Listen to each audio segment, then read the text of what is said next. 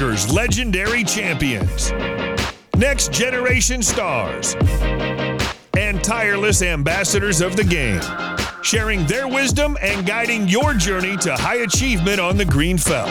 This is Chasing Poker Greatness with your host, Brad Wilson.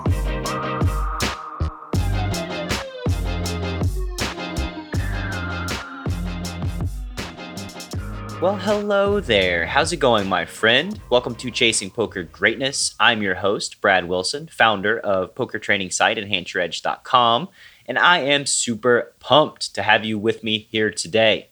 From over the top TV personalities to the nearly anonymous online grinders cashing out thousands of dollars a week to the leaders of poker media, we're going in search of insights and advice from the world's best poker players and ambassadors you'll hear words of wisdom and words of warning. You'll look at what keeps them coming back to the table and what they do in their downtime. You'll be able to examine how they think and how they deal with the ups, the downs, and the almost endless repetition that comes with playing one hand after another for days, weeks, months, and years. Some of them have shaped the game, some of them have grown the game, some of them have changed the game. All of them have one thing in common each of them, in their own way, has achieved poker greatness. Today, I had the pleasure of sitting down with Jack Lasky. At 25 years old, it's safe to say he's likely one of the most experienced young players currently in the game and speaks with a wisdom well beyond his years. He's enjoyed success in the online and live poker world since turning 18 in 2012, although his career and love for the game go back quite a bit before then. Like, it started when he was 12 years old. 12. Jack's currently a mid stakes cash game specialist who currently spends most of his table time playing in private games in New York City. You can find him at justhandspoker.com, where he offers pro insights on low stakes games. At the site, you'll find a weekly podcast, poker strategy blog, and access to coaching services, among other things. He's also signed on as a mid stakes coach at Solve for Why, a training site created by another Chasing Poker Greatness podcast guest, Matt Berkey, that focuses specifically on live poker strategy. In Jack and I's conversation, we'll talk about things such as what poker can teach you about life, the benefits of making negative EV moves, why you should learn to make decisions and act quickly at the table, and why you should be questioning all common poker advice. Jack's an amazingly deep thinker who asks a lot of philosophical questions. It's clear that in his mind, the separation between poker and life almost doesn't exist. He finds a way to use almost everything from one world to sharpen his senses and improve his actions in the other. Many of the answers he gives to my questions weave in and out between poker and life, but somehow they all make perfect sense and leave you with a feeling that you've just been given a new perspective in which to think about things. I love talking to Jack so much that we went way over the normal one hour in what felt like 10 to 15 minutes. And even after we turned the recording off, we still kept going for another 30 minutes. So settle in and get ready to look at your game and possibly your life in a whole new way. Ladies and gentlemen, Mr. Jack Lasky. Jack, my man, how are we doing today? Brad, I'm doing very well. Thank you for inviting me on your show. It's my pleasure, man. I'm super pumped to have you here. And as you know, the name of the podcast is Chasing Poker Greatness. And greatness to me is one of those abstract terms that can mean a, a lot of different things to a lot of different people. So I want to start out by asking you what does poker greatness mean to you? Uh, to me, poker greatness is not that different than greatness um, independent of poker. And I think being able to think on a high level and execute on a high level are good goals throughout your life. And poker is a place where I think it's a good place for people to start approaching their life and approaching disciplines like that since you know we come from I guess like school systems and things of that nature that don't emphasize those kinds of qualities. And poker is it's sort of fun and addictive enough that it can get you over the hump in terms of approaching something in that way. So to me, poker greatness is just like the first step towards greatness. Very nice. I like that. Uh, poker 100% teaches you to think critically if you're trying to improve, that is, regularly. Think critically, problem solve, uh, deal with struggles, mental toughness, um, a lot of positive attributes. It's such a good teacher that I, I, think this is a really good example of how it's a great teacher. Something that uh, an anecdote that I got from a friend of mine, Aaron Brown. Have you met him? I have not. He'd be a good guy to have on your show. He's a uh, he's always been a poker player. I think he was a professional in like the early '70s, working through some sort of schooling. But he is he's well known for being the sort of like an innovator in quantitative finance. Was the like head of some or he had some important title at AQR Capital, which is like a big hedge fund in New York. Anyways, he hosts private games here or there, and we had him on our show.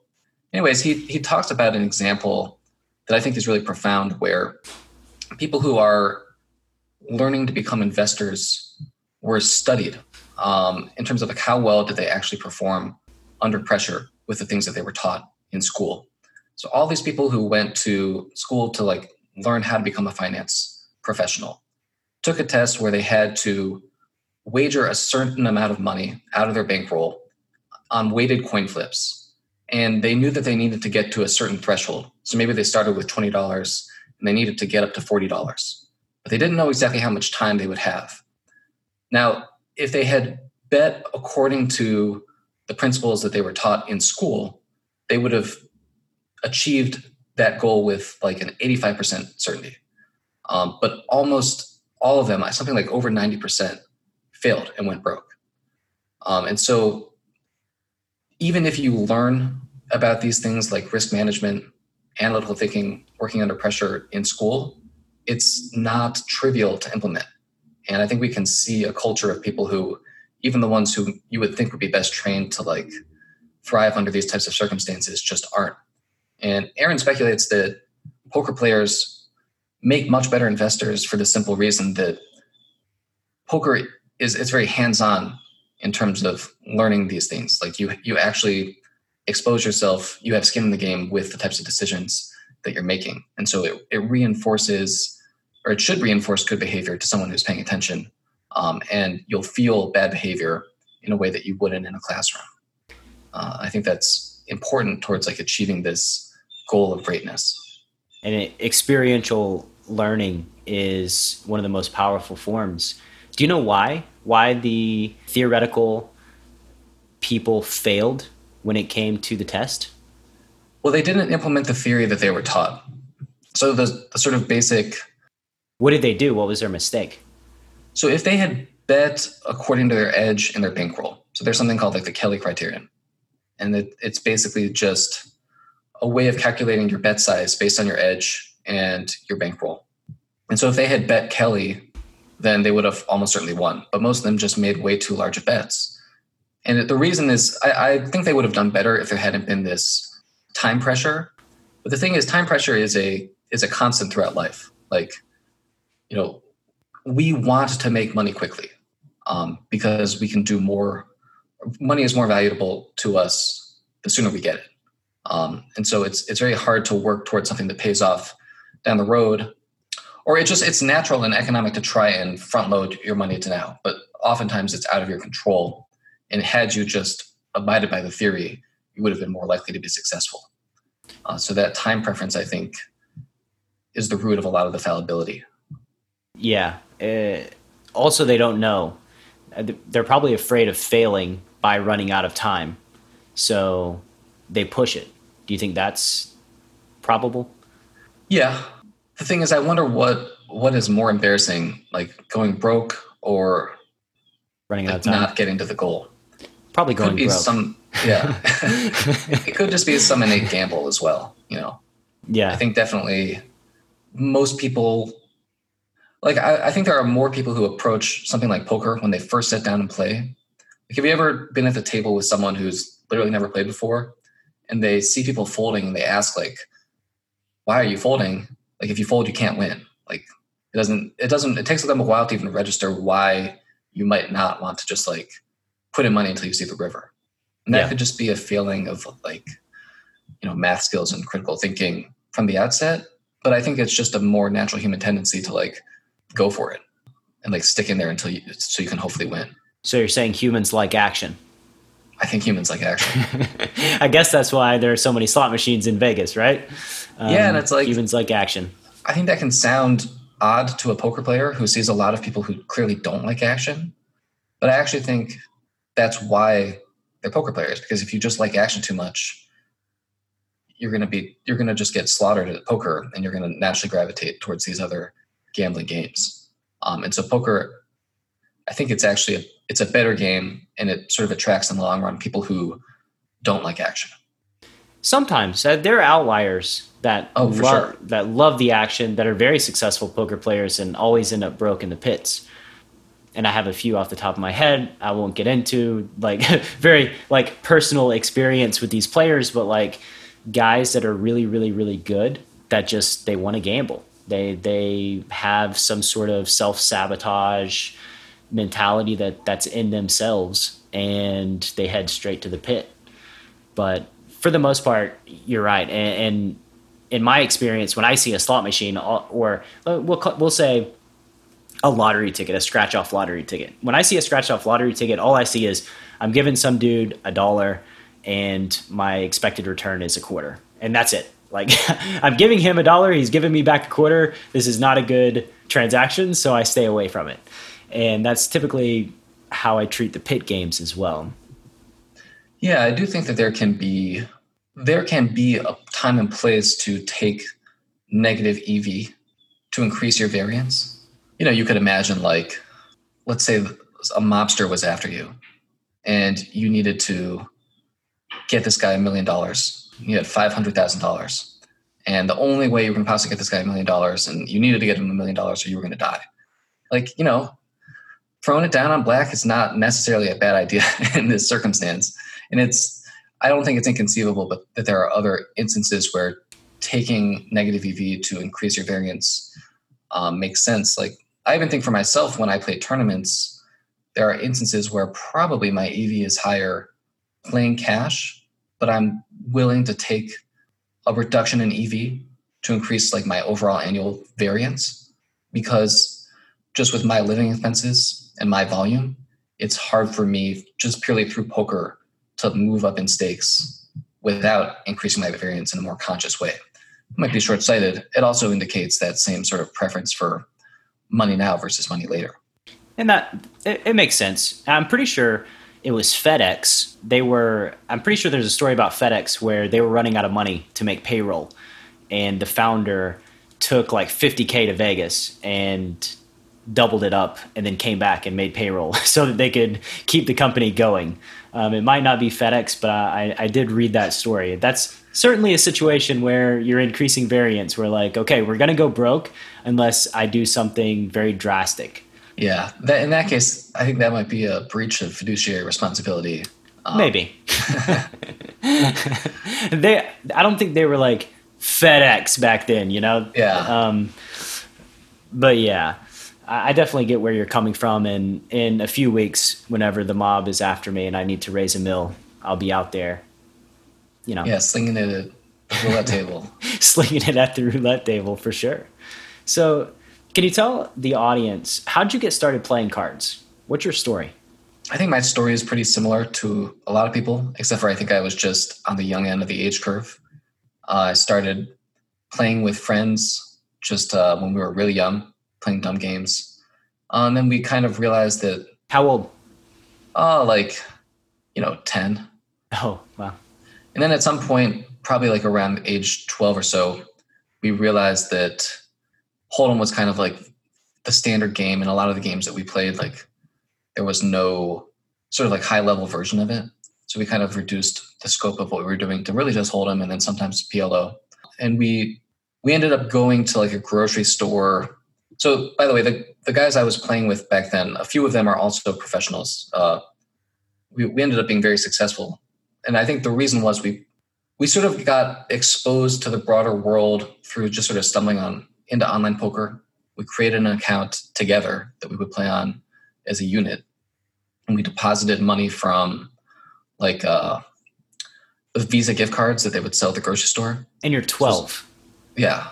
Okay, all right. so we're like playing on an account together on like full tilt, playing like sit and goes, and then we would we would do okay in sit and goes, and then kind of blow it all in cash, and then have to go buy back um, or go get get another Visa gift card, and then eventually, uh, well, we we also would play against each other in home games, and I think just our sort of desire to beat each other caused us to seek out whatever resources we could to improve.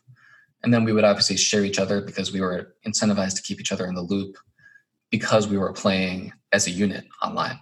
And I think it was actually a very good way to learn. Uh, we ended up, by the time we were 18, we decided to take like a road trip up to Michigan to a casino where we could play at a place called the Soaring Eagle in Saginaw, Michigan. And we realized that like we were a lot better already than the people who were playing live. And so that was pretty motivating to continue to improve, realizing that this was, you know, a viable source of income. Like by that point, online poker was basically not an option. For a while there, we were trying to scrape by playing like free rolls because we no longer had any way to deposit. But then eventually that kind of died off.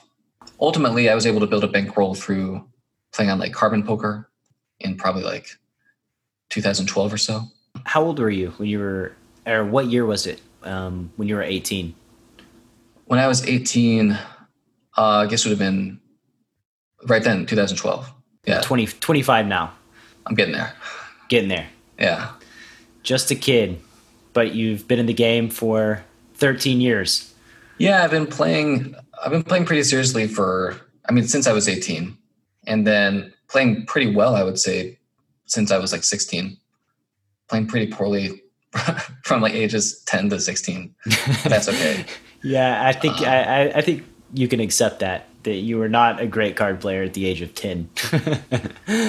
yeah, we I mean we were the classic beneficiaries of early run good and a little bit of delusional thinking that we were better than we were. But I think that kind of motivation is a little necessary. Like if you, I've always wanted to pull the field of like tournament players and just get their like results from like their first five tournaments lifetime. Uh, I have to think that like they've done phenomenally well over like that first five tournament sample. For sure, I can tell you, my story is very similar. That I, I moved to Florida, played on Cruise to Nowhere. I saved up 3K. I was 20 years old and won like my first 12 sessions in a row. Just went on a tear. Uh, deposited money on Party Poker. A few months later, I bink a tournament for 15k, um, one of their their nightlies, and then it was kind of off to the races after that. But had I gone down to Florida with my 3k, immediately gotten busted and lost everything, I have no idea what my uh, poker career would have looked like. I, I have a feeling that I still would have gravitated towards the game because I love the game, but it didn't hurt. it didn't hurt to run really good right in the beginning, right? No, it does not. it's it's very motivating to win. I think I've always had a much greater desire to play during an upswing than a downswing. That's obviously not unusual, but I think maybe some people have more of a propensity to want to chase their losses. Where I find the losses like they make me just want not want to play and think that my time might be better spent elsewhere. Uh, whereas yeah. when you're winning, you just want to be at the table all day. For me, at least. Yeah, most people like protecting their wins and then chasing their losses. I think that's just again going back to human nature. I feel like that's how people react. And I'm like you. I lose. I get stuck. I'm like, uh, I'm I'm not feeling this. My decision making's not on point. Uh, I can go spend my day doing something else, something more productive than um, than sitting here but it, it's it's more like a learned thing through poker. I think I don't think people innately just quit when they're they're stuck. Yeah, I think I personally, if if there's a type of tilt that I'm prone to at this point, it's definitely more so like a winner's tilt. I think it's a similar dynamic at play. I think I've solved the problem mostly, but definitely I'm well known in the games I play in for not not playing a lower variance strategy when I'm ahead. Yeah. Um, and I think people appreciate that also because I'm, well, I play most, so I live in Brooklyn. Um, I play mostly in private games at this point. And so the people who I play with, I think to some degree understand that I'm winning. And I think they appreciate that I'll give action even when, you know, I'm ahead and we're nearing the end of the night. Like a lot of these games have a set ending time where the action can kind of wind down a little bit, or at least people who are ahead tend to wind it down. Uh, so I, I think it's a good quality in this circumstance, but definitely the sort of general, or just the general tendency of wanting to play more and more uh, as I'm winning is something I've noticed.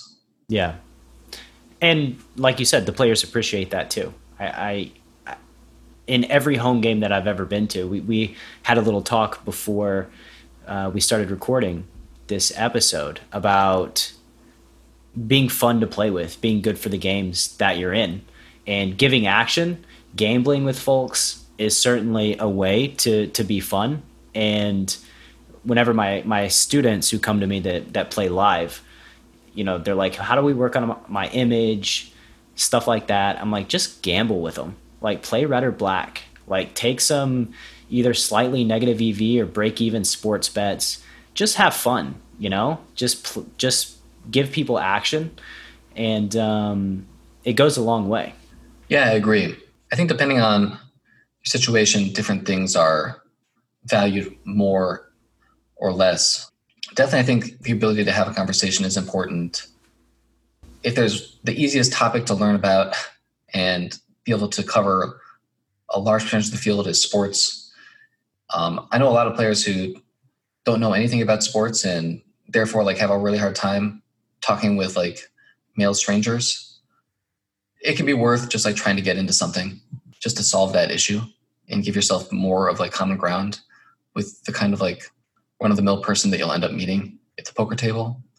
But yeah, I agree. Uh, sports bets, red or black, is a good way of giving action. Obviously, never being the one to say like, no, I'm not doing a round of straddles. Never being the one to say like, no, we're not going to do a bomb pot right now and also i think acting quickly when possible is helpful a lot of people don't like that don't like that suggestion uh, but i think it's really good just to keep the game flowing and working on being able to make decisions more quickly is worthwhile in terms of mm-hmm. getting invited and staying invited to games if that's something that's important um, if you're playing in casinos there's there's not as much of a cost to not acting quickly, uh, which is kind of unfortunate.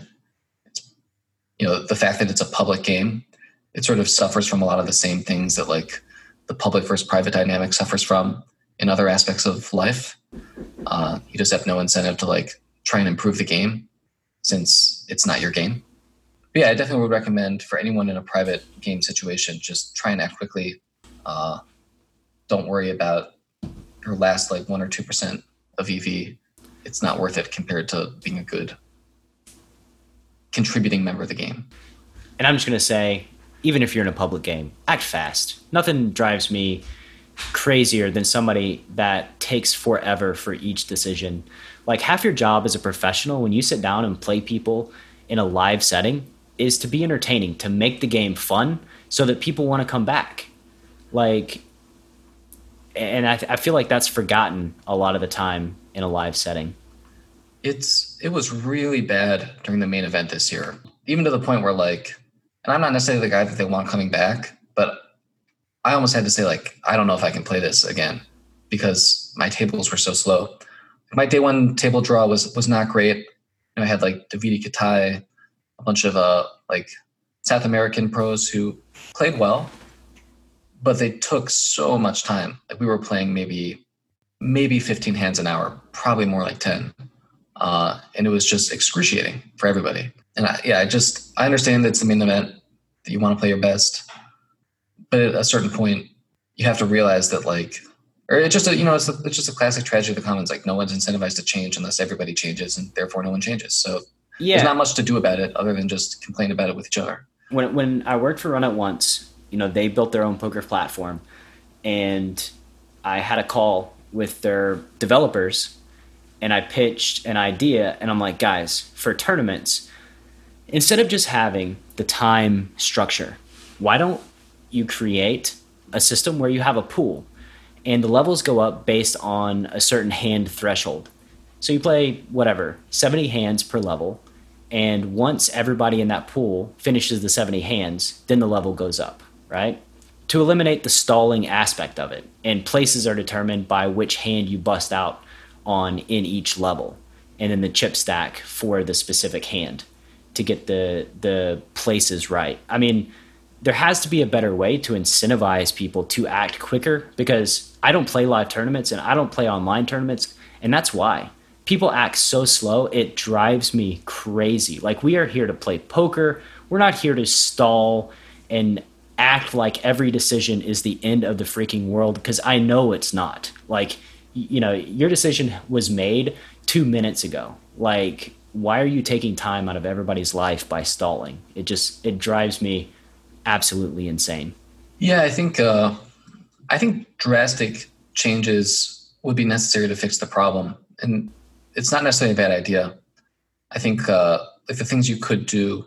The problem with going hand for hand earlier, or even like seventy hands for seventy hands, is that you solve the problem of stalling by making everyone wait.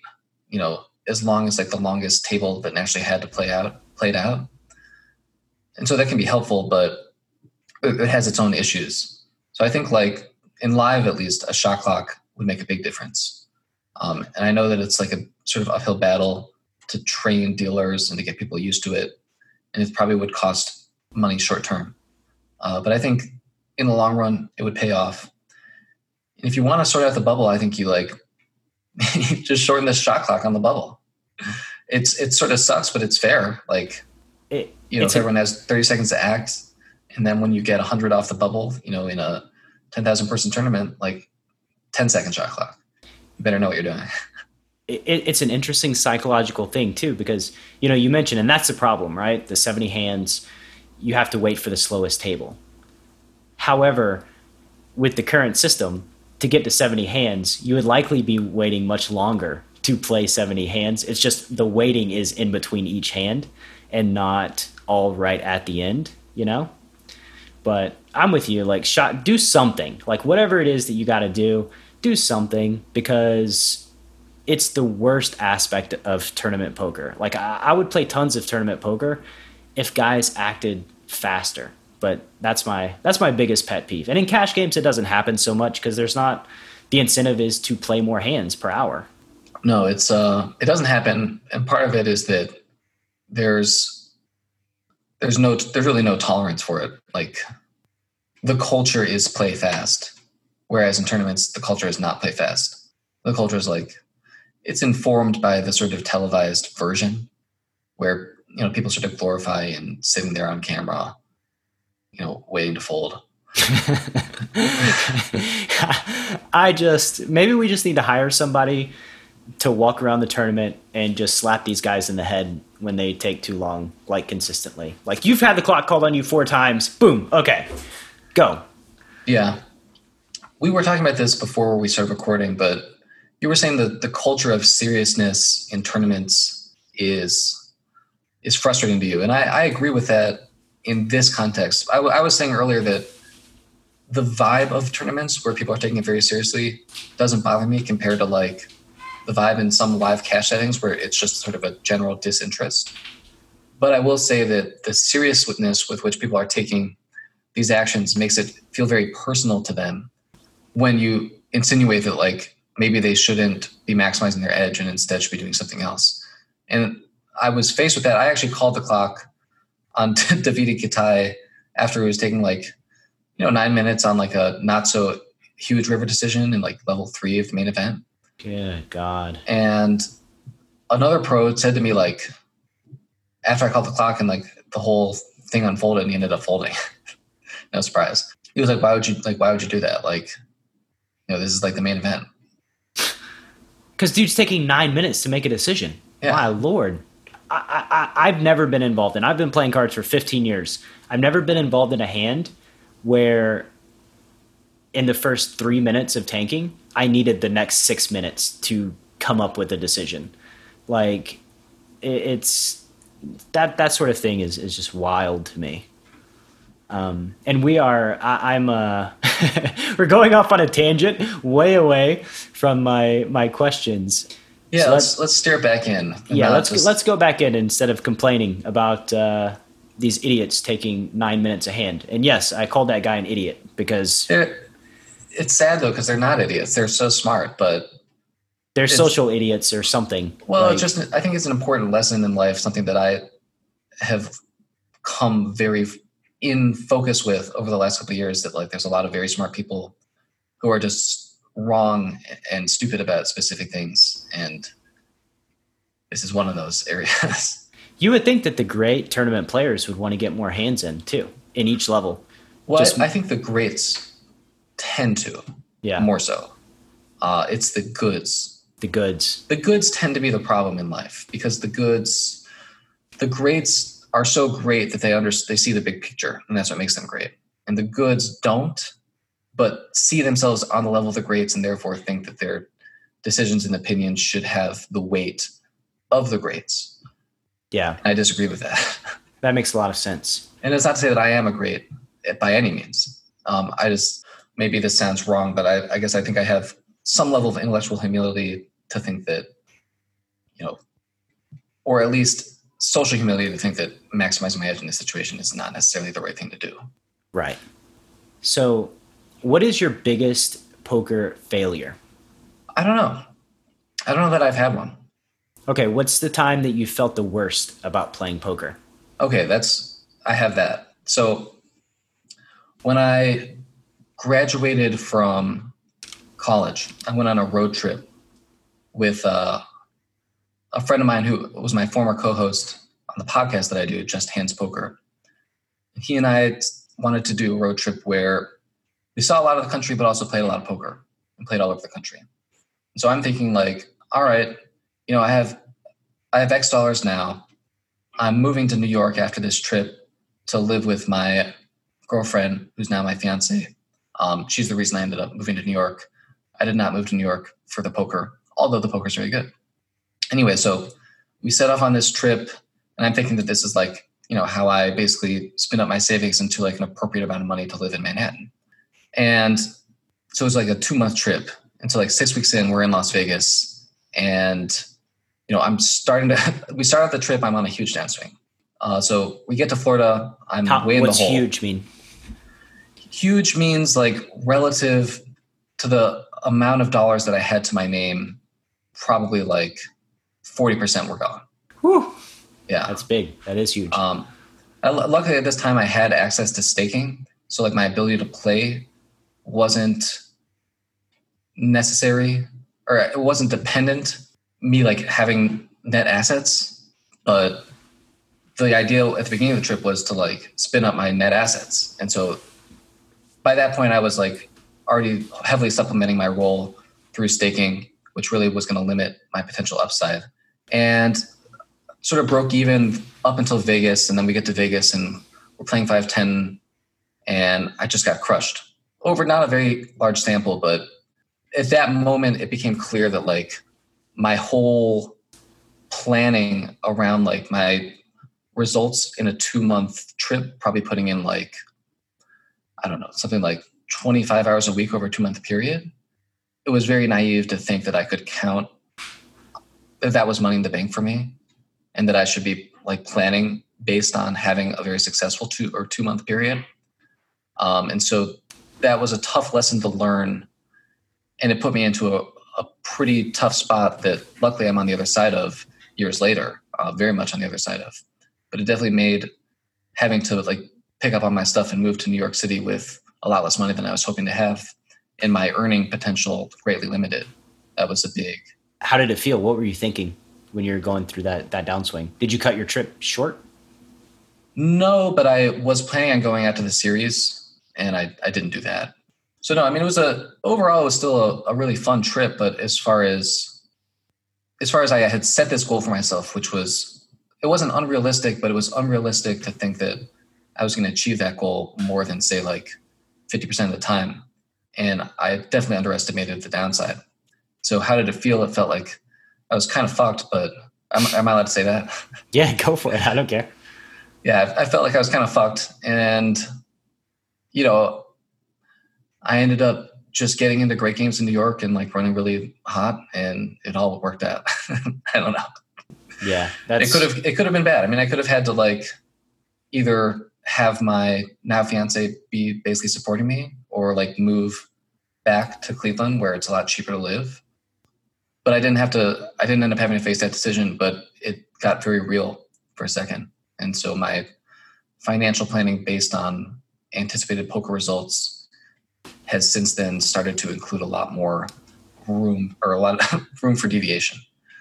Yes, playing poker with expectations like that, oftentimes I found in my career, they just smack you in the face. I currently, right now, I, am doing a thing where uh, I called it 30K in 30 days uh, for this month of September, documenting, I'm recording every one of my sessions, and the goal is to make 30K for the month of September and I'm a weekend and minus 11k yeah. and and I'm documenting everything so I have a session where I lose 10k and I'm like I'm really going to upload this and put it on my website and people are going to watch me lose 10k it's very uh, there's this high level of, of vulnerability in doing that and I'm like okay now I got 3 weeks to win 41k like this is and, and, typically in my poker career when you when you have expectations like oh i'm going to make you know my goal is 2000 a week or 10k this month or whatever it is for some reason those are the times that things spiral out of control for me. It's when i play with no expectation just making great decisions that things go well. Yeah. I think it's sort of the same thing we were talking about earlier where when you introduce that time pressure and then you you increase like your preference for short-term results it's it's dangerous from a mental game standpoint. And it's also i mean for me i think it made me play a lot worse. I think i was by during periods of that trip i was playing poorly um, i think i probably was not winning just because i wasn't doing the number one thing to do in live poker which is like fold a lot versus aggression from weaker players and i was just trying to convince myself that like this was the exception to that. And even if you only do that for like a week of your life, like that'll that week will cost you a lot of money unless you run very hot. For sure. Um, and I, I have the tape for me, so I can review it. And I do plan yeah. on I do plan on reviewing these sessions where I get crushed just to see see if the social aspect and the time the time limit uh, is affecting my decision making. But um, what do you consider your biggest poker success? to me, I think a lot of my success is so I've I've been successful playing. Like I've managed to like support myself in a very expensive city, mostly from playing, and I've had a lot of success playing like tournaments in the last couple of years, playing live tournaments, and you know I was successful to have grown like an initial bankroll playing online, you know, on sites like Harman Poker. But I think that my biggest success has just been from like a learning standpoint learning about the game to the point where I have a lot of people who really value my opinion and learning a lot about myself and a lot about the process of learning through doing that, such that I've been able to pick up other things in life that are really important to me now a lot more quickly because of it. I think that's my biggest success. for me, that kind of crystallized in like relatively early in my career being approached by Matt Berkey uh, to join the Solve for Why team uh, based on not that long of a relationship, uh, but one that sort of really featured the way I think about the game and just my general like professional approach. And knowing that he valued that enough to bring me on as a coach for them was really validating. So I think in in a lot of senses that's probably my biggest success. But like I said, I, I think I've been pretty successful throughout, and you know, I feel very lucky to be able to say that. Yeah, I'm with you. It's hard to have a sustainable career playing cards, taken from somebody that's seen many, many people just disappear off the face of the earth over the years. And I'm not sure if you're reading my follow up questions or not, but my very next question is uh, what does your process for regularly improving your game look like? So, when I was younger, definitely it just looked like consuming as much knowledge as I could from other people. Because at that time, there was still so much sort of more advanced thought out there for me to be exposed to so many concepts to learn about and just have people kind of guide me through the process of thinking about poker. What but people? I think you can. What people? yeah. You know, I actually learned a lot early on from like the Full Tilt Academy, which was kind of like a silly thing, but just learning about all these terms and plays and stuff and trying them out from even people just like Gus Hansen. You know, that was an important way to get the ball rolling. And then later on, people like, you know, Galfond and uh, I really love the Thinking Poker podcast, which was helpful thinking, hearing sort of maybe, you know, a level of thought in between um, those two sorts of people. But really, I was pretty. I've I've always been. I tried to be liberal with who I'm willing to like entertain your thought process because I, I don't think it's I don't think it's good for anybody to just take someone's word for it. And if you know how to try and verify someone's conclusion for yourself and think things through on your own, you can learn a lot from a lot of different people because you don't have to just rely on blind truth. You can just take something from someone, take something from somebody else. Like in the last couple of years since working with like Matt Berkey and those guys, I've definitely learned the most from them, although I disagree with them on a lot of things. And the ability to do both of those at the same time is really important. Yeah. I think accountability is a really important thing to have in life. And being accountable for like your thoughts and opinions and your process and your strategy is a really good way to improve. And part of that accountability comes just from playing and having to deal with the financial results of the decisions you made. Um, but I think that we, we can all see that the level of potential self deception is rather high. So I think having other forms of accountability is uh, really important. And so for me, it was okay. So to preface this, I am a piano player. So I, I went to school in part to study piano. Uh, Brad can see that I have a grand piano five feet behind me. So that's that's a big part of my life. And so I had really wise teachers um, for piano who really pushed me early on into teaching. Even though I wasn't, you know, any kind of great player, I knew enough to be able to teach people who know, knew less than I did. And my my teacher's sort of mantra was like, if you can't explain it, you don't understand it. So for me, it's it's always been a very natural and obvious thing to do to try and put whatever I was thinking at the moment out there in some sort of educational format to sort of prove to myself that I actually understood what I was trying to do well enough to communicate it to an audience and also to subject myself to the feedback from that audience. People will tell you if they disagree with you. And I found that format of just trying to get my thoughts out in words in a way to try and communicate an idea to somebody else is the best way of trying to tease out like what are the things you really feel comfortable with and know? What are the things you thought you knew but when you try and explain it you really don't know it? And going through that process again and again you know i've recorded 160 episodes of my show. I have a private slack group for listeners who want to support the show and they come on and they can ask questions they can post hands and i'm giving written responses like all day every day to people who are asking me questions. And i think that that process of trying to make things very explicit is really important for growing and for learning. And so that's that's really my main study now is teaching. And i think it's the best kind because everything that you're processing in your brain our, our brains are kind of like hardwired to be language oriented. And so if you can put things into language in a useful way uh, it's it's a much better way to like learn and retain versus just kind of like let's say looking at like a solver and i use solvers obviously but like if you just look at a solver output you can feel like oh yeah i got this.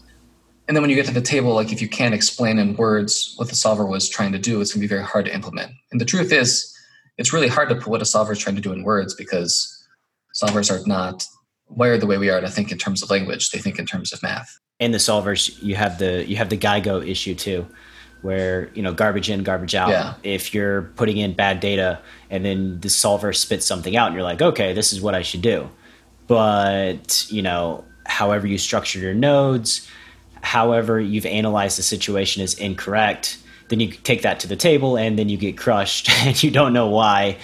And plus, I think in a lot of ways, like solvers are pretty impractical too. When you have a mixed strategy to implement, you know, you check 38% of the time. Humans are not wired to be able to check 38% of the time. It's just not how we are. Yeah. Yeah, I think solvers are more of a research tool than a tool for generating useful strategy. And the way I think about it is like solvers, by the way that they actually come to solutions using algorithms like counterfactual regret, they are able to pick up on all the details or the mathematical details that we would describe through concepts, and they are able to discern those in proportion to one another. And so if you get a result that is different than what you might have expected, it can kind of indicate that your weighting of the various factors that you kind of have in terms of like linguistic concepts in your head is probably off in the situation. You can try and tease out why. Um, yeah. But in terms of like trying to play like a solver, like have you seen this thing that uh, what's the uh, what's the like high roller? There's a guy or Nietzsche just came I'm, out with like a trainer. I'm gonna say no because I don't. I, have never. I've spent some time with Pio, but for the most part, I haven't spent a ton of time with all the software, um, like Snowie and stuff like that. Yeah, I think the point of this, the point of this software is to like teach you to play like a solver against a solver. So it's like turning the sort of solver study into a more interactive thing, which is, I mean, it's it's kind of cool in a way, and I think it would be fun. But putting that as the goal in the forefront is like what we want to do is train you to play like a solver, play against solvers. Yeah. Is to me it's like moronic. It's stupid. Yeah. And it's um, not just because of the impracticality, but it's also like solvers don't actually make that much money. Like if you try this at home, run a solve, and then make one of the players way worse and see how much more money the solver makes, it'll disappoint you. Solver it's designed not to lose. It's not designed to win. And being able to not lose is a good skill in a sense but we're not here to not lose. We're here to win. Rake will eat you up if you're just not losing. You have to be winning. And so learning via solver with the goal of playing like a solver is a very poor way of spending time in my opinion and plus in a live poker setting i've never once been sitting at a table heard the floor say seat open and a solver come and sit down and play against me at the poker table. Not once in my 15 years has a solver sat down so that I could play optimally against it. Um, human beings just are not solvers. We don't think that way. We don't react that way. That so yeah that it's a very silly thing. Yeah, and I think like you even in an online setting where like you may actually be playing against something like a solver that is not something to really worry about. I actually think one of the greatest things that's happened for me as a poker player and what I like about sort of my timing in the industry, like obviously I think I would make more money in this game had I been able to play live earlier. But what's nice about this moment in live poker is that you have a lot of the stronger mm-hmm. players trying to gravitate towards being able to implement these solver type strategies. And the truth is they don't make very much money which means that i can't lose very much money to these players. So you essentially just have these sort of bot type people around the table who are kind of like a wash against me. I don't even have to think about them because you know i know what they're trying to do and i understand it maybe better than some of them i think likely but it doesn't even matter because i can't really win or lose against them if they're the better they implement the less i can actually win or lose and so right. i can just totally focus on like what are the bad players doing or does this person have a tell?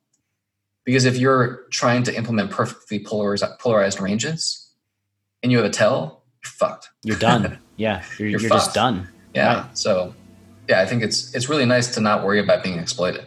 I have to say. what is up, you future star of poker, you? Coach Brad here, and I just wanted to take a moment to let you know about PKC Poker. If you're sitting there wondering why, why is Coach Brad promoting this PKC poker app thing? allow me a moment to explain my why. Battling in cash games has been my livelihood for the past 15 years. It's how I survive and put food on the table, which makes it imperative that I either test out or seek qualified opinions on all of the poker platforms on the market. One juicy find can mean the difference between a meh year and an amazing family vacation in Hawaii kind of year. With that said, I've tried almost all the major poker apps on the market to date, and despite the hype about amazingly juicy games, I've come away from the experience unsatisfied. I was just never able to find amazing success against seemingly weak competition, and in one specific case, was getting outright destroyed by passive villains playing more than 50% of their hands. What the heck was going on? After many evenings sitting in the bathtub, wondering if I had lost it, I finally dug into the data and learned something that shouldn't have been too surprising to you. These dudes were colluding and super using their pants off. So I swore off those free money, decentralized devil apps and decided to go back to my more familiar streets of ignition. It was then that I was contacted by a good friend of mine who turned out to be the vice president of worldwide operations at PKC. Him and I had a long, in depth conversation about security, the ecosystem, and the future direction of PKC, and he managed to convince me to give it a shot. That shot turned into an incredible six months with an hourly rate that's about five times what it would have been playing on any other US platform. As it turns out, I didn't forget how to play. I just needed a level playing field to return to my crushing weights. I have no doubt that you, my community, my audience, is going to play poker somewhere. And I want to be damn sure that you don't go through the pain and frustration I felt by messing around with any poker app besides PKC. This is why promoting PKC is a no brainer. I love my community, and I want to put you in the best position to succeed at this game that we both love so much. So if you'd like to join me in the streets of PKC, simply head to enhanceyouredge.com slash PKC and get your invite code to play. You must have an invite code and you must be 21 years of age or older. One more time, that's enhanceyouredge.com slash PKC. Best of luck, and now, on with the show. I want to circle back to something, and then we'll get into the lightning round because I have more questions. Uh, if we don't get start getting to the questions, we're, going to be here ten hours. It'll be the longest podcast episode ever. I was going to ask you about playing the piano. Do you think performing, like in a public setting, do you think that's a, uh, had a positive impact on your your poker career, your ability to perform under pressure?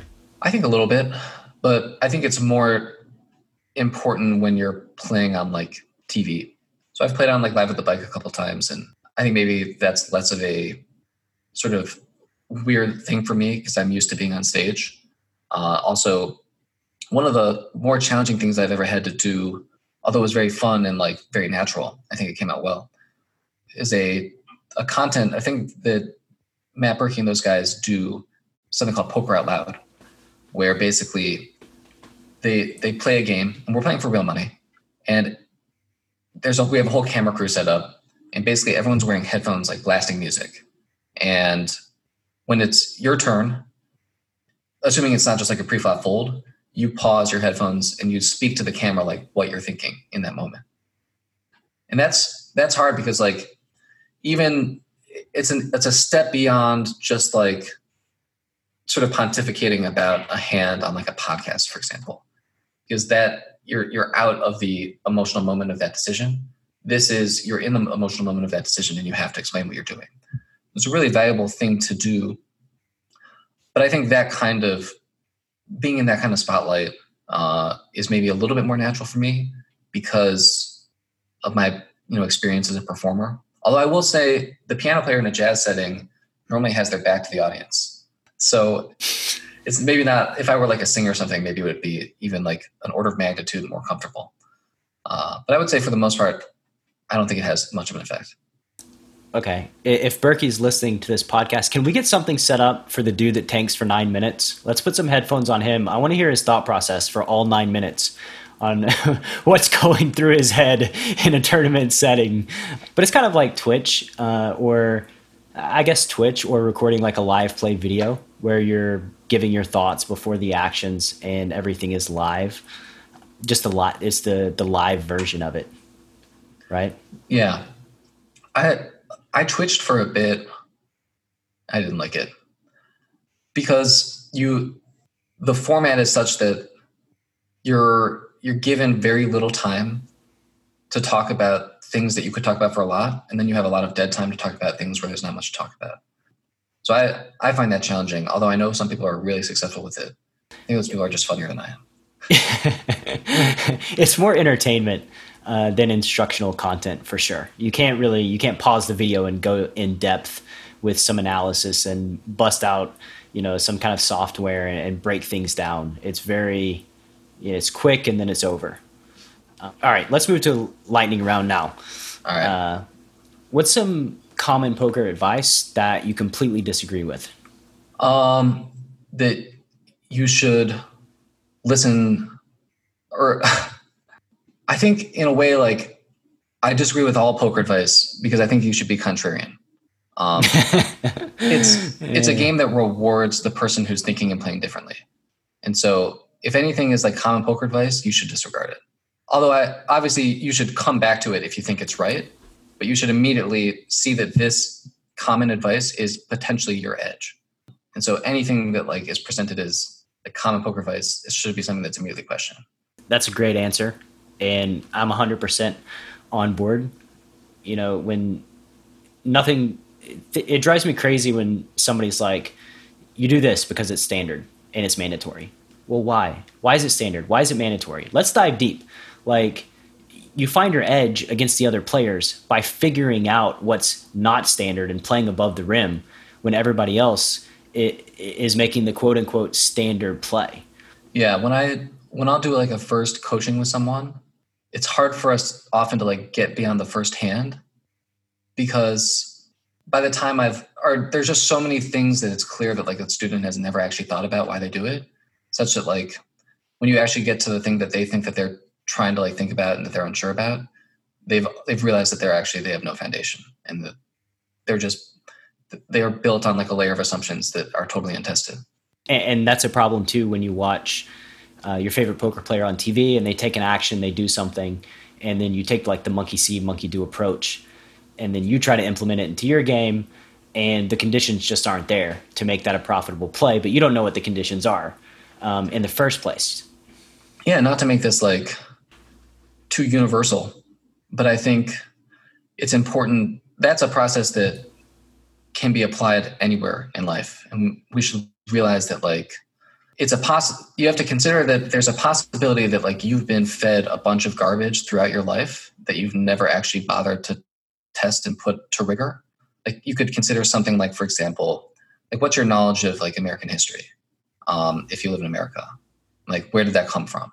Probably you learned some stuff in school and you've built your whole like basis of understanding off of like that history. And if you've never teased, try to tease out the truth in that and see if like what you were taught was actually true, your your whole set of foundational assumptions, at least that relate to American history, might be wrong. Christopher uh, Columbus if, is a great guy, right? That's what I learned. He's he's an upstanding yeah. citizen who uh, massacred a whole uh, set of people and committed genocide. He's a good dude. Yeah, I mean, at that at this point, that's that's well known. I that's think they true. even they actually I think that the schools I think like teaching that kind of thing now. But are they? My school was. I I came from like a really like super liberal bubble kind of suburb of Cleveland. Oh, I, um, I have a decade on you and came from ultra conservative uh, place. So, yeah. So regardless of like what bubble you were brought up in, likely there's assumptions littered throughout your life that like deserve greater examination. And I think poker is a good place to start that process because your money is at stake. Yeah, you got skin in the game, like you said earlier. Yeah. And just to expand on this one lightning round question more, there aren't many universal truths in life anyway, uh, capital T truths and questioning everything. It just for life experience sake. It, to me, it, it, it would be so sad to live your life under some false assumption that is just not true. And if you were to dive deep into it, you would realize the fallacy and realize how, how you could have acted differently. Yeah, what's it's a difficult process too because you you not only have to question the knowledge, but you have to question like the source and you have to question like your process of how do I actually go about gaining knowledge? Like, is that something that's actually likely to yield me useful information? And if you find that you have zero foundation, then it can be probably too daunting of a task to even go about it, such, you know, given the sort of economic pressures of daily life. And so it's not the kind of journey that uh, everyone can, yeah, it's a luxury. But if you have time to listen to this podcast, then you might you might just be one of those people. So that's not to say that this point. isn't worth listening to, but uh, you know, we've already sort of separated a lot of the field, you know, through this filter. For sure. What's something that you feel folks who are chasing their poker dreams don't spend enough time thinking about? And I, that's probably a bad question because we've just answered it. Well, I think to give a slightly different answer, I think thinking about what is your edge uh, is really important because if you if you don't focus on what's your edge and you focus on playing well, your your version of playing well might not actually give you an edge. And so if you can focus on like what's my edge and how can I increase it, I think that's a more direct problem to be solving in terms of like your ultimate goals in poker, which are probably to make money. And if you have this sort of abstract notion of playing well uh, that doesn't sort of fall in line with actually having an edge that you're trying to increase, uh, you could spend a lot of time trying to improve it in ways that are not productive. I think we've seen that process manifest a lot in the GTO community, where they might actually be reducing their edge by playing GTO, but they feel like they're playing better. So I would just caution against that and focus on your edge. That's that's a great answer. Great answer. Just the process of trying to improve your play f- to make more money. Chasing money to me is a toxic goal. It's not very emotional and it's not going to drive you to be great at poker. You need emotional goals, like you said, when you're defining greatness for yourself, you know, making a living playing the game, taking care of the people that you care about, not being a leech to your girlfriend, uh, yeah. being able to live in New York. You know, these are all emotional goals that drive you forward and they drive you much farther than purely chasing money. I agree. And so that actually ties into my sort of glib response about what should people spend less time thinking about and the answer being poker. I, I think poker is a great game and there's a lot of opportunities to be had and there's a lot of lessons to be learned. But when you quantify your goals as like, I want to take care of like the people in my family, you know, I want to build wealth to like support the people in my life and support like the causes I believe in, it, it's possible that poker is not the answer. You know, it's it's not necessarily a game where potential edges are increasing, like where your max profit is increasing over time as like the game develops. And so I, I highly recommend like I have a lot of friends who I recommend like, oh, you should play poker because like I don't necessarily make this so explicit, but my sort of beneath the hood reasoning is that you lack a lot of skills that poker will teach you faster than anything else, partially because poker is a great game. And so I, I personally plan to always play poker. Um, but for me, when I when I like sort of looked in the mirror and tried to quantify like what are my goals, it, it, it's clear to me that like poker is not like what I'm going to do for the rest of my life because when you put those goals at the forefront, you might sort of discover a different course of action than what you expected the path uh, just isn't there to reach the goals through poker. Is that what yeah. you're saying? Now that being said, like, like I, I mean, I've been in the game for almost 15 years. Some of that was when I was a 10 year old, but like, but the the sort of things that I feel are available to me now, for sure, would not be were I not a poker player. And so I might be in a position to say this where others who are like at the beginning of their poker journey, you absolutely should continue and you absolutely should be, I think, very all in focused on trying to get as much out of this game as you can. But keep those sort of broader long term goals at the forefront as well, because those might inform the types of things that you prioritize, even in your effort to become a better poker player. I'm with you 100%. And it might just be the natural transition of living the poker life that inevitably we learn that to get to where we gen- genuinely want to be, poker doesn't always lead us to that path and we have to do other things. But it sets a great foundation and sets us up Yeah, like I do a lot of teaching. I do a lot of trying to help people who I think maybe are feeling lost or vulnerable or don't know how to like get where they want to go. But I, I would be a lot happier to see those people take the game as a springboard to do something like create a great business rather than necessarily like become fit Fedor Holz. I mean, Fedor Holz may actually be creating a great business, or at least I think he's trying to. Uh, so maybe he wasn't the perfect example. But I think a lot of the sort of lessons I'm trying to impart on the people that I work with and talk to, uh, not necessarily in like a paternalistic way, but just in you know the, the types of things that I think that maybe I have an edge on over them at the current moment. I think those can be extrapolated to all types of situations, and poker just happens to be the sort of meeting ground where we begin. And there's a lot of fulfillment in helping and giving back too, helping people on their journey that maybe you don't get as a professional cash game poker player. No, I mean, I, I think that you're you provide a service as a cash game poker player. Like I believe that I don't think that you're like a net negative on society or anything like that. I actually think that it's a really awesome thing that there's this place called a casino where you can go and like play a game with other people and be in a social environment any time of day. Like I think people don't necessarily see that as a valuable service, but you can think probably a lot of these people who are playing poker all the time, like being at home is not a very pleasant experience for them, and there might not, not be any sort of way out of it for them. And so having this place where you can go anytime, you know, maybe like your husband, your abusive husband is like on a sort of, you know, drunken terror and you go over to the casino because you know that like they're the public place where you can be that's safe, where you're entertained and you can be social. You know, that's a valuable thing to have. So I think offering that service of, you know, taking on variance um, for a fee, you're adding to the world, but only to a point.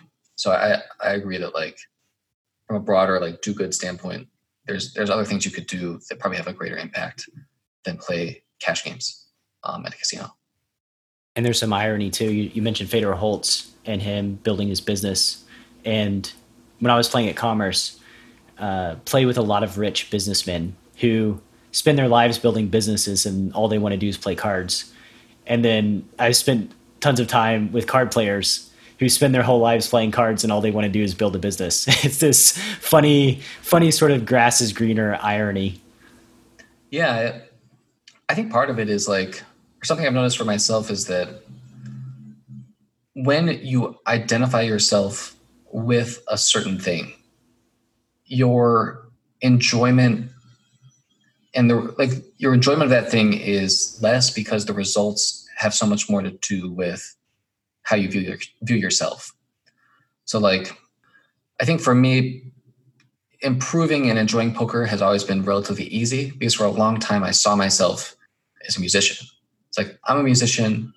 What really stresses me out and where my performance really like gets to me is playing the piano. And poker is just like a, a joyful mm-hmm. thing where like I can just enjoy the process. And what I found is that I've sort of struck a balance where I'm involved in a lot of things. I don't spend so much of my time on any one thing. And therefore, like I can see myself more as just like a person who does things and my value as a person is not tied into my success at one thing or another. And therefore i enjoy all these activities much more so than i would i think if i were fully focused and totally saw myself through the lens of this one aspect of my life. And that is a, a very wise thought and way to live your life. Identifying that you know your identity is not always what you think it is. Question your identity. If you're a poker player that wants to be a businessman, just question your identity. Think like, you know, will being a business person make me happy? Is that really what I what I need to gain fulfillment in, in my existence? Yeah, I think like just to put it into sort of context, like the kind of thing that I would find myself doing would be like, you know, I might walk into a jazz club for like a jam session and I feel like, all right, the people here, they don't really know what I can do. They don't know what I'm all about. Like, they're going to underestimate me. And part of the way you might compensate for that is to say, like, well, I have this whole other thing in my life, like this poker thing that I do. I have, you know, these other things I'm involved with that I've gained like a certain level of excellence in, and they don't have that. And therefore, that makes me superior. And I think that those sorts of thoughts are really toxic and the kinds of things to be avoided. And the people who I've seen who are really, really successful and constantly just put themselves out there and are willing to fail and therefore get ahead are people who just inherently don't have those kinds of thoughts. And they just see everything as like an opportunity to learn and to grow. And they don't worry about how they're perceived by others. They don't worry about being seen as the best or anything like that. And I think that that's the kind of mindset I'm trying to develop. I don't think I'm fully there by any means, but I see that as the goal is just being able to approach things as sort of like an eternal student with no ego and uh, let the opportunities and failures and successes just flow as they will. And that is uh, a greatness goal, sir. That is a, a, great goal to to strive towards. You know, there's a lot of documentation about uh, Olympic champions and Olympic athletes too that they get gold, they leave their sport, and then all of a sudden they crumble and they lay on the couch and they eat all day. And because their whole identity was wrapped up in being an Olympian and being an Olympic gold medalist. And then once they get there it's like oh shit what do I do with my life now? Right? Yeah. um, they have that identity taken away from them. So question that in your day-to-day life. I think that's also it gets to what's empowering about tearing down the sort of assumptions that like build up your life early and proactively is that when your thoughts and values and understanding is your own and rooted and has depth and some degree of accuracy to it, it's a lot easier to sort of weather the ups and downs mm-hmm. of the sorts of things you're pursuing. Since if you have no foundation and you get knocked back a step in like your professional setting, then you're you have a lot farther to fall potentially. I think it's the kind of thing like I'm a big Jordan Peterson fan. I don't know if you, yeah, so I recommend Jordan Peterson. He's a, you know, his sort of his one of the things he's associated with is the idea that you should clean your room, which by the way I don't do, but but the sort of the idea is that the process of cleaning your room forces you to consider like the various things that you have and where they might go and like how you want to sort things so that your room is actually going to work well for you.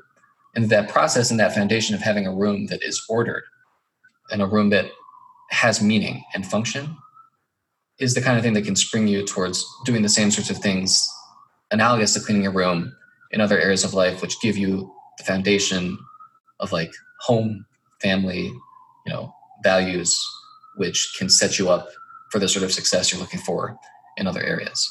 Yes um, spills over to other aspects of your life. If you could go back in time give your 20 year old self some poker wisdom have a conversation with him what would that talk be like? What would you tell him?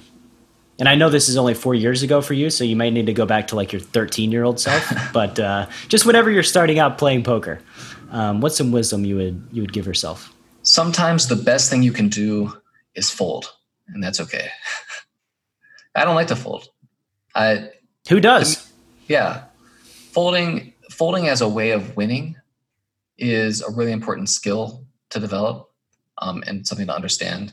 And it, it took me a while to realize that like sometimes there's not a better thing to do than fold, and you can get creative and the trying to get creative again and again was definitely helpful to me in terms of like figuring out where some things were possible that maybe I wouldn't have stumbled on if I had been so comfortable folding at that point. But yeah, I think like I would have saved a lot of money for sure if I had said it's okay to fold. Sometimes the best thing to do is to fold. And that's absolutely true. Like you don't have to win every single pot that you're a part of. Sometimes you, you can just fold and that experiential um, the testing nature of poker i think is vastly underrated where you may see a positive ev play hypothetically but you don't know. And then the creativity comes into play where you test it out. And say you do it five or ten times and you realize oh i'm getting my ass handed to me. Okay then maybe your idea just didn't work out. But if you find that it's exploiting people the way that you're intending, then you've developed something, you've increased your edge over the field, and you can implement it far into the future. So sometimes making um, quote unquote lower expectation plays when you're testing things can increase your win rate. If you're insightful yeah. enough to uh, implement it moving forward and gain the wisdom that you're learning. I think also the one other thing I would recommend to myself, um, and I recommend this to anybody, is remember the world from one or like from one minute ago and keep that world present in your mind as things change and your emotions change. Like if you opened 9-7 offsuit from the hijack because you know that like the in position players and the small blind like almost never three bet. And then they three bet you. Understand that they didn't just pick up on like the fact that you're opening way wider. Yeah, right. It was what it was was what you thought a minute ago. And that's a that's obviously a very easy and obvious example but I think there's a there's a strong tendency to like change the whole nature of the world as the situation changes to fit like your sort of broader desire, which is right. often to win pots. Keep keep the the big picture in mind. You can make a, a good play, the right play that doesn't work out. You can make bad plays that do work out, and so just being self assured that you're choosing the correct strategy and moving forward um, that in and of, of itself is extremely valuable. Yeah, I think just generally planning throughout a hand is helpful. And just sure. Let, you think not not to have a plan, but just to think about things that can happen, what you might do. Um, it, it can help refine the nature of the situation in your head before you're actually confronted with something to react to. So I think that's a useful process yeah, if you say this is a bet fold um, type situation before you bet, it's way better than betting getting raised and then trying to figure out what you should do afterwards. Yeah, when you're thinking about betting, like asking yourself, like, what would I do if I face a call and this card came? You know, and a lot of times you're you're afforded the luxury of letting other people while other people are acting, you get to think about these things. And so use that time productively. Um, if you were to gift uh, the chasing poker greatness audience one book what book would it be and why? Hmm i'll i'll take a cop out answer because i don't necessarily have like a book that i can throw my weight behind off the top of my head for poker okay but i think a really a really good book that i would recommend to anyone read is Anatomy of the State by Murray Rothbard. It's only about 60 pages. Uh, I think that's a good read. I think it'll be helpful.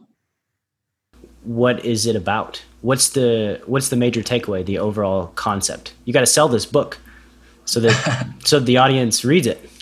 What is the nature of the state? How has it evolved over millennia? How does what is it? What are its goals? These are the kinds of questions that are being asked. Um, and I think it's just, it's useful, I think, as a first way to gain perspective on a system of control that will affect how you play poker.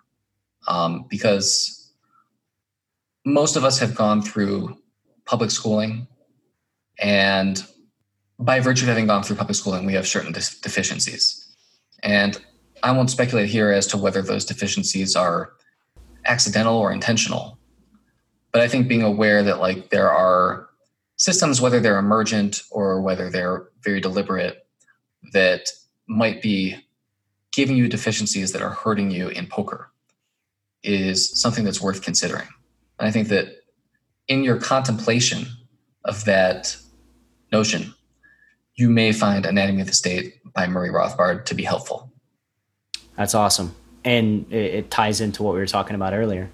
And I, I found that a good question when presented with facts, um, facts, quote unquote, is you know ask yourself, is it true? Is this true? Do I know this is true? How can I prove that this is true? And when you start questioning things on that level, you can uncover some of those deficiencies, like you said. You can realize, oh, I thought that was true, but it's actually not really true. Yeah. So basically, the question I think is very relevant to almost everyone in this country is the following Were is the goal of the school I went to to teach me how to succeed in life?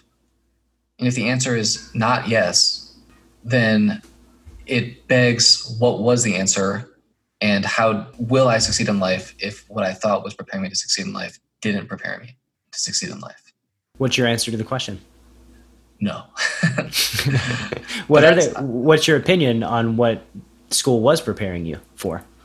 Uh, my opinion was that school is meant to cause confusion, break curiosity, and limit uh, the ability of school attendees to compete with people who are operating at a higher set of understanding or a higher level of understanding. And now I don't think that like your school teacher was in on it or that there's nothing good that you learn from school or that there aren't great teachers and that nothing everything that you learned was like designed to control you in this way. But I think if we take a hard look at like the results we've seen from schooling, um, like everyone knows that like Americans do terribly on like all kinds of tests, you know, math tests, literacy tests. Like literacy has been declining since the beginning of the 20th century.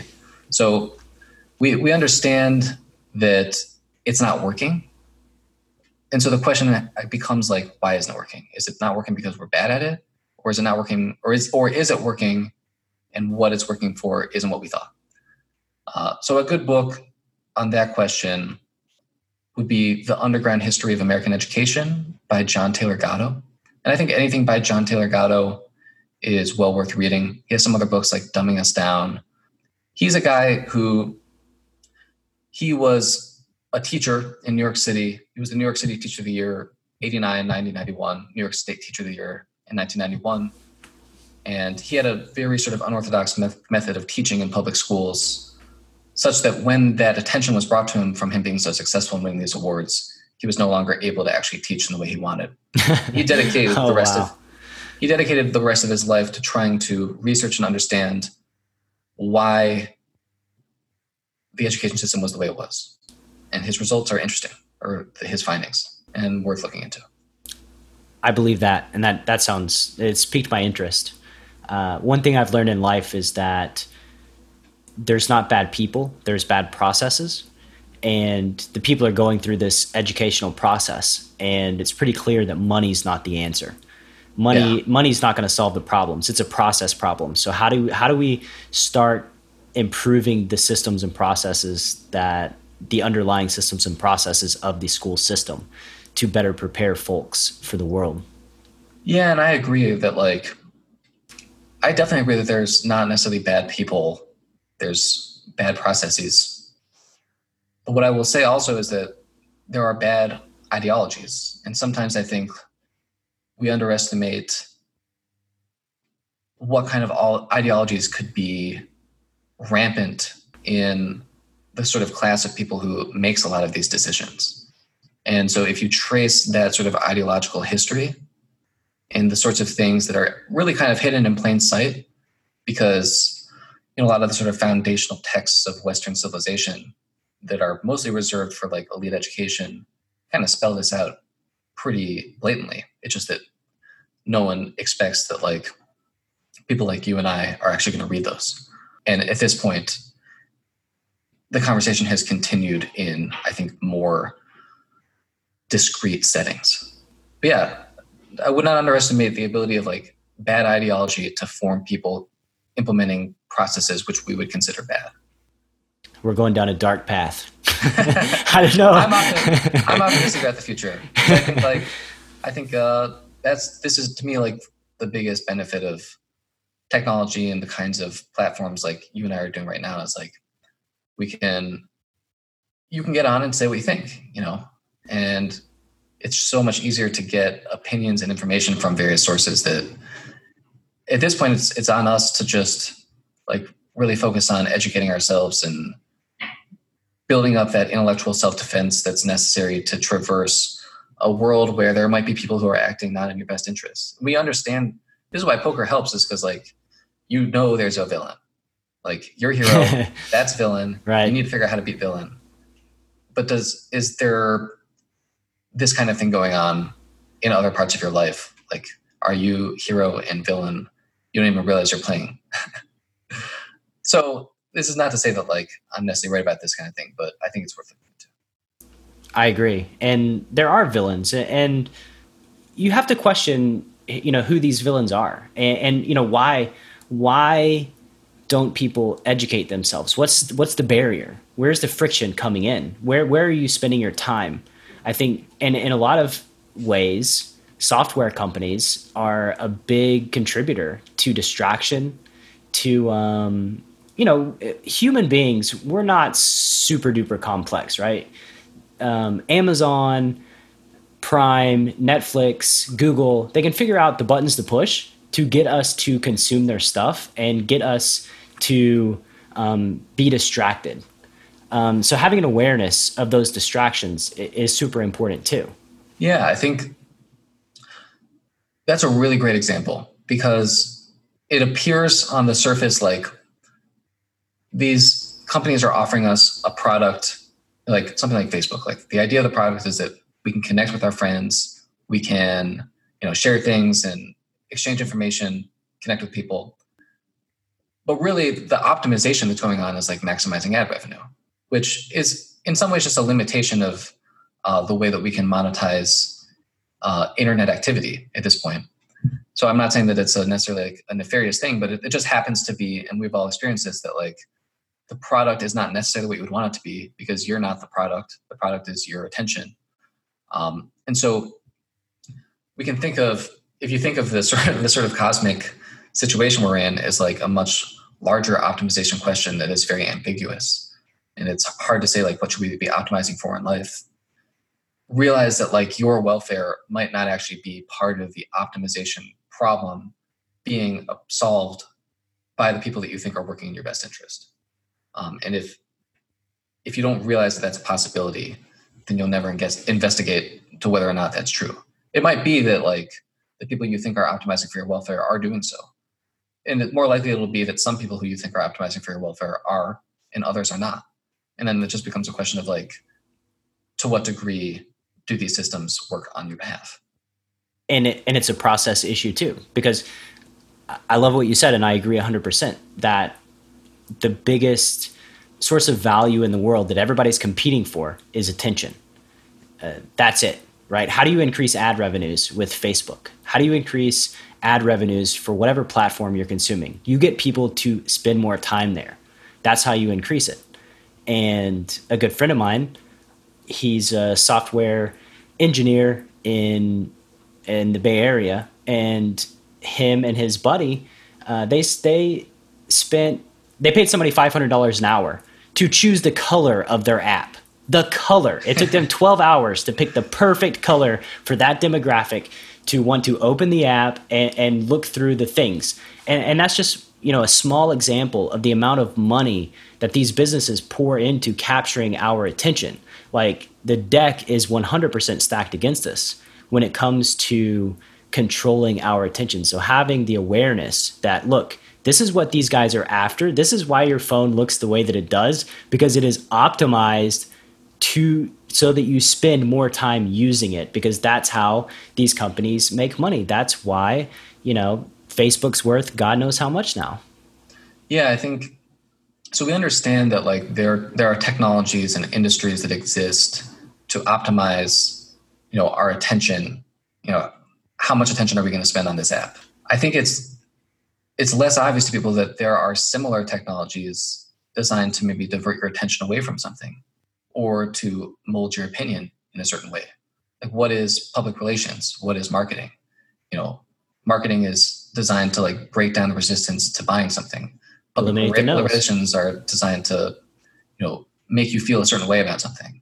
And so if these technologies are actually being used much more widely than you had considered, you could be much more subject to advertising and public relations uh, manipulation than you had considered. I think so. Another good author is a guy named Edward Bernays. And this is sort of what I'm talking about with things being written in plain sight. It's kind of the founder of like the PR thing, which is like a, a newer, the sort of modern forms of like public relations are new because mass media was not always available, or at least not in the same formats. And so this is basically just a guy talking about what is PR, like what do we do, what are our goals, like what are our methods, you know.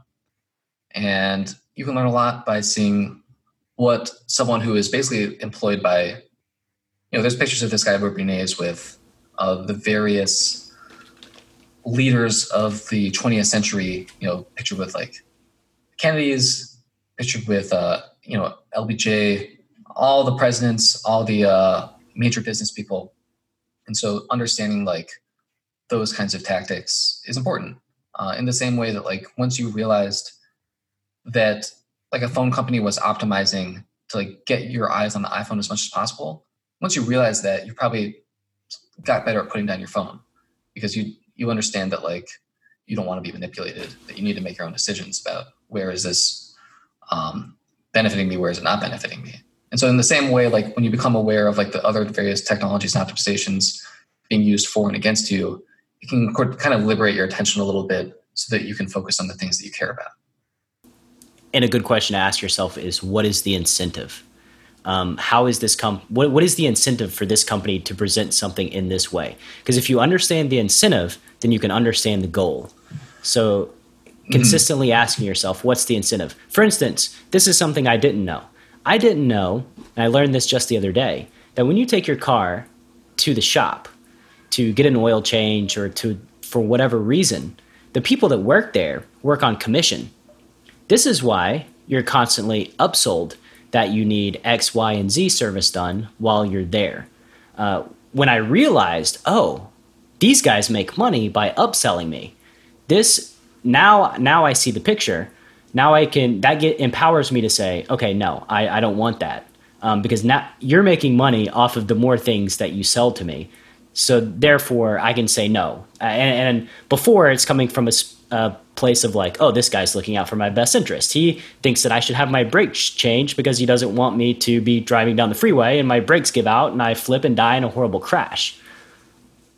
Yeah, and that's so. Bring this back to poker, like yeah. The, Please God, bring it back to poker. I don't know where well, no, we've this gone. Connects, this connects well to what we were talking about with are you optimizing for EV or are you optimizing for like I played well? Um, and so this this kind of traces back to like your ideology will influence the way you sort of optimize. And so in the same way that like it maybe doesn't make sense what a GTO player is doing because they're trying to optimize to play the most GTO and they're not trying to optimize to like maximize their expected value. The types of things that can be done maybe don't make sense on the surface until you understand like the ideology that lies underneath that decision making.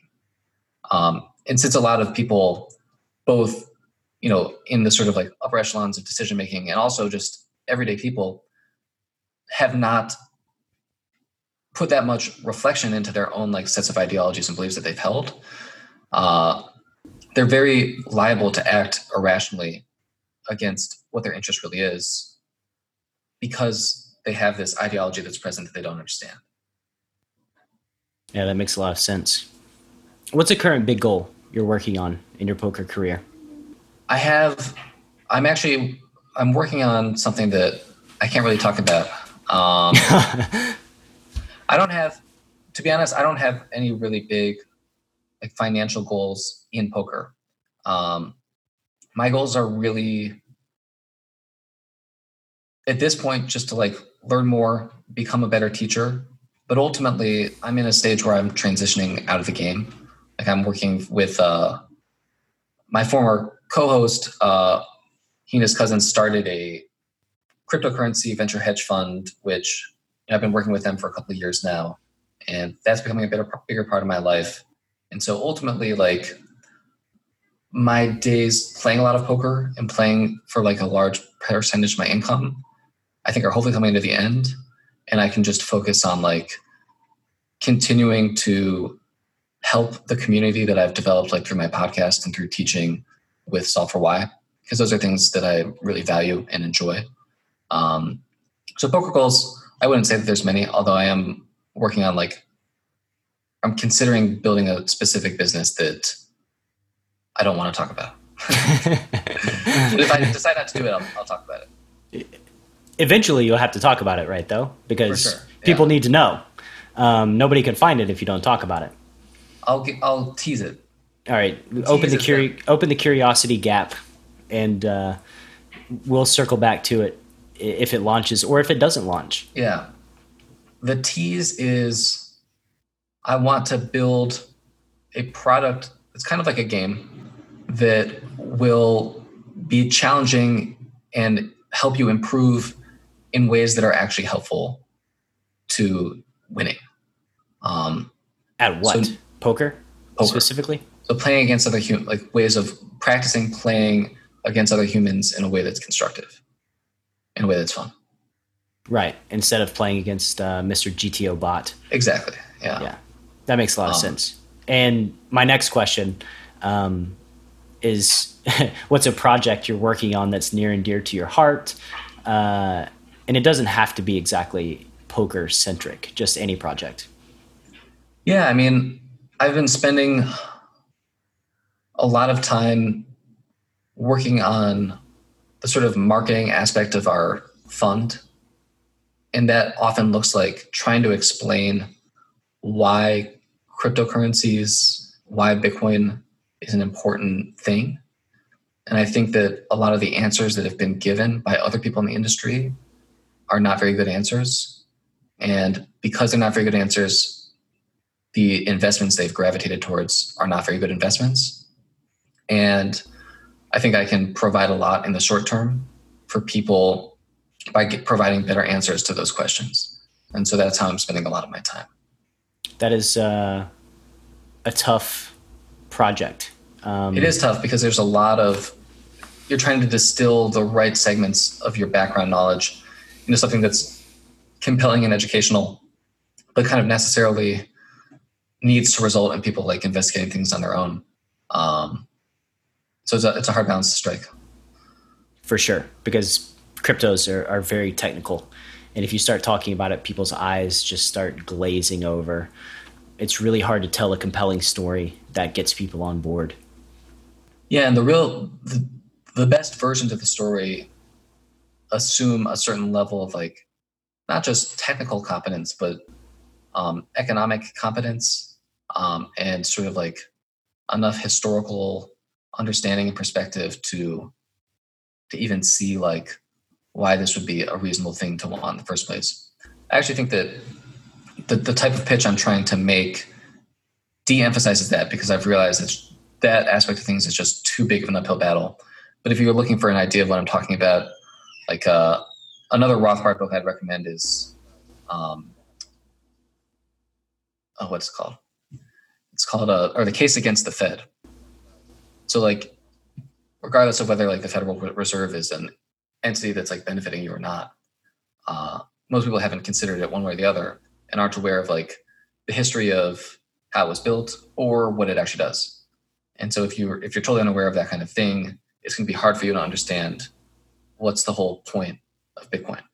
Right. Um, and so, you know, it's hard to get someone to necessarily pick up like a 200 page book just to get the background knowledge necessary to even begin like understanding the significance. So my challenge has been like, how can I just lay out something that's simple, compelling, anyone can get from point A to point B, such that like you see things enough the way I see them, so that we can like continue the conversation.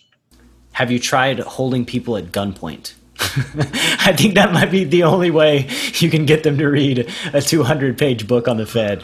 I can promise that it's an interesting book. Also, I'm very much not a fan of using coercive violence to get people to do what I want them to do. So I'm gonna live by the principles that I preach and not shoot anybody for not reading. You don't shoot them, it's the threat. You don't shoot people. That's how you get into trouble. You just threaten them and make them read the book. It's for their own good at the end of the day, right? Where this is um, authoritarian, fascist 101. My favorite types of government. Clearly, you love Bitcoin, yeah. so fascism is right up your alley, I'm sure. Um, and and personally, I, am a big fan of Bitcoin too, but we don't have to get into that because that could oh, be yeah, a, I saw, a whole other show. Your site. Um, you're promoting like a Bitcoin. Uh... Yeah, Bitcoin poker app, which PKC and I know the players involved, which is a big thing for me, and I've had good success on the app myself. So it's a no-brainer for my audience. Uh, I love Bitcoin, and getting more people involved in Bitcoin is an, is something that I'm passionate about anyway. And steering my community towards an app that is fair, that is good, um, that's powered by Bitcoin. It's been a real easy thing to promote for me um, yeah. particularly. Just to uh, alienate like all the Bitcoin enthusiasts uh, who are listening to this right now, I'm a big Bitcoin SV uh, supporter. I think that's where the action is. So if you you can just hit me up if you want to know more about that. Um, but yeah, I, am a big fan of all kinds of Bitcoin, but I just think that uh, the one that's most likely to work in the way that we want it to work is Bitcoin SV. Which is a spinoff of Bitcoin Cash, right? It's a fork of the fork. Yeah. You know, it's ambiguous, like who forked off from who. But yeah, definitely it's it's it's widely known as like the fork of Bitcoin Cash. Yeah. Right. At the end of the day, what would you like your poker legacy to be? Um, how would you like your your podcast audience, your students to remember you? I just want them to miss me when I'm gone. I think that would mean I did a good job. I'm sure they will, Sarah. I'm sure they will. So, where can the, the Chasing Poker Greatness audience find you on the interwebs? You can hear me talk about poker, uh, very specifically about strategy. Our podcast doesn't get that much into things that aren't strategy. It just hands poker. Uh, you can find that on any of the sort of podcast players uh, I teach at Solve for Why. So if you ever engage with their content or go to like the Solve for Why Academy, you'll see me there. Um, I'm on Twitter as Just Hands Poker. That's a better way to like message me than necessarily to get my voice, you know, on the feed very often. It's more sort of promotional stuff. So if you want to follow like what's happening with the podcast, it's obviously a great follow. But I think if you just want to talk to me, then hitting me up through Just Hands Poker on Twitter is probably the way to go. Awesome. And we'll get all those links in the show notes, and we'll also get all of your books in the show notes as well. Sir, this has been a great conversation. Uh, I've loved it. I hope that there are people out there that actually listen to the whole the whole two hour show. Um, it, it, went it, it, went a little long, but I think it was worth it. Like I, I really loved the conversation. Either way, if nobody listens to the show, I loved it personally, so that's a win. Well, I'm thank you very much for having me on the show. I'm glad you enjoyed it. I also enjoyed it a lot. Hope to have you on Just Hands very soon. I wish you the best of luck with this project you're working on. Uh, I think you're asking a lot of awesome questions. And yeah, I really appreciate you reaching out to me. I know I'm not the biggest name in poker, but hopefully I have some good things to say and I can help some people. You had some great things to say, sir. Thank you so much for listening to this episode of Chasing Poker Greatness. If you haven't yet subscribed to the show, please take a moment to do so on Apple Podcasts or wherever your favorite place to listen to podcasts may be. And once again, I also wanted to let you know about PKC Poker. If you're on the lookout for a new platform where the games are safe and secure and the action is amazing, head to enhanceyoredge.com slash PKC to get your code and jump into the games. You must have a code to play as well as be 21 years of age or older. One final time, that's enhanceyoredge.com slash PKC.